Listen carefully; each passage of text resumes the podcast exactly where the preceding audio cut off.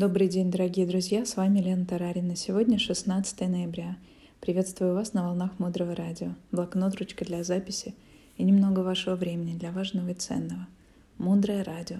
Слушай голос. Тема сегодняшнего эфира – пять маркеров обиды. Что такое обида? Давайте выделим пять ее маркеров. Сегодня мы поговорим о двух первых.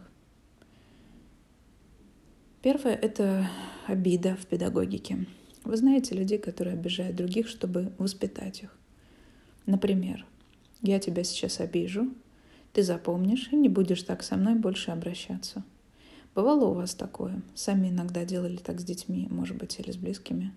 Я на него сейчас обижусь так сильно, что прям вот, э, чтобы он запомнил.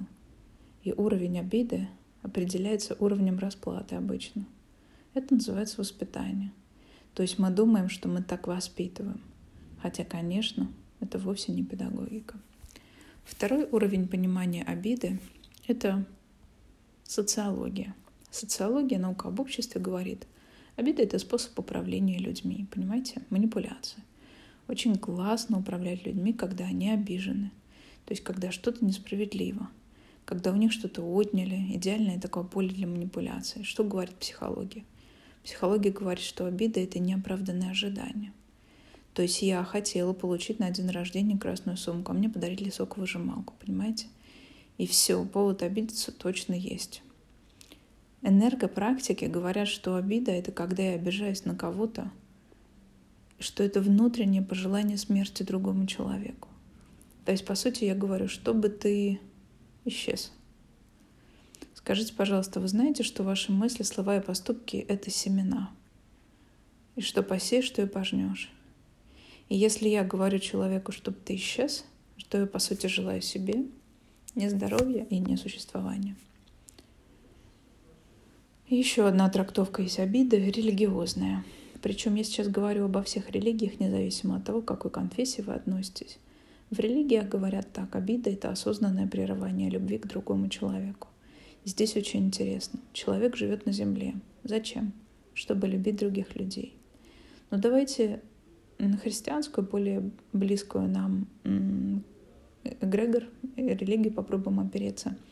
Для того, чтобы мне любить других, мне ежедневно дают 100% энергии а, в мой э, контейнер любви. Я люблю тебя, тебя, тебя, тебя, всех люблю. А, а вот вас я первый раз вижу. Ну, тоже вас люблю. И я люблю всех. И вдруг я решаю, что кто-то сделал что-то, за что я имею право его не любить. Но нельзя же со мной так обращаться.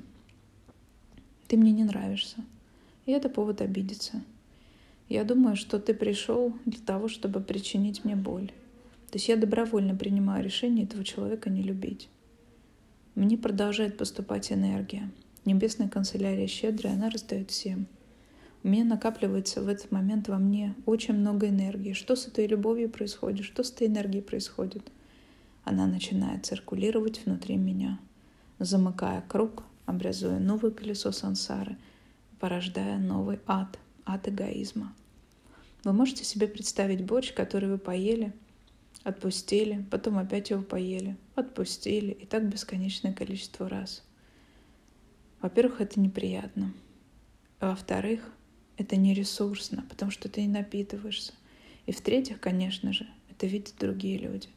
То есть другие люди, что вы едите, и они думают, а, так это его пища, сейчас я ему и свое такое принесу.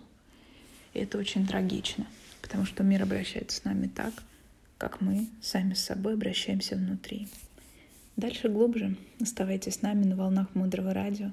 И 21 ноября регистрируйтесь, конечно, на фестиваль Монлам – люди, тренеры международного уровня из Украины, Казахстана, Киргизии, России будут представлять лучшие инновационные методы. Тренер из Германии у нас также есть.